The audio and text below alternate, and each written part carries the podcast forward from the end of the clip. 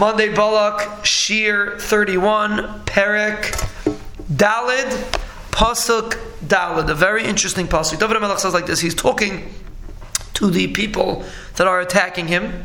And he says like this Udu, you should know, Ki hifla Hashem chasid loy. The Rabbeinu Shalom separated uh, the chasid to be for him, to be vihifla is like a lashon of separation.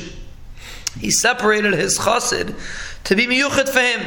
You're not going to be able to touch his chasid. The chasid referring to David Melech. Hashem Yishma B'Karei Elav. The Rebbeinu Shalom will listen when I call out to him. What was David Melech saying? Gudu. So he's trying to tell the people that don't think you could attack David, don't think you could start up with David. The Rebbeinu Shalom was hifl. The Rebbeinu Shalom separated me, and he calls himself a chassid, loy for him. And there's a very, very fascinating thing over here. Hifla means hifla is also lashon of pella. Something gets removed, something gets not mistaver, something that doesn't make so much sense. David Melech saying because he's a chassid, a chassid is someone that does lefnim sadin. When a person does lefnim sadin, he sticks out his neck for the Ben He does things that he's not mechuyev to do. He goes beyond the letter of the law for the Ben the Rebbeinu responds the same way.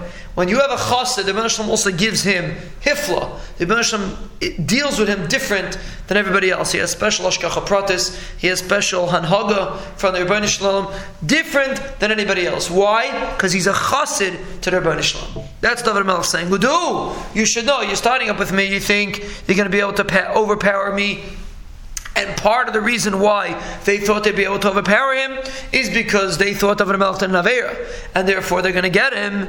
Ki hifla Hashem chassid la. You should know that the Rebbeinu Shalom separated the, the chassid to be for him. He, he put him in his own realm. He put him in his own sphere. The chassid is someone unique, can't be can't be compared to anybody else in this world. Hashem yishma b'karei Therefore, the Rebbeinu Shalom will listen when I call out to him, because when a person's a chassid and he does does what he understands the Rebbeinu wants him to do, even if he's not mechuyev to do it. That's what a chassid is. A chassid is someone that doesn't do the letter of the law. A chassid is someone that does what he perceives that the Rebbeinu wants him to do.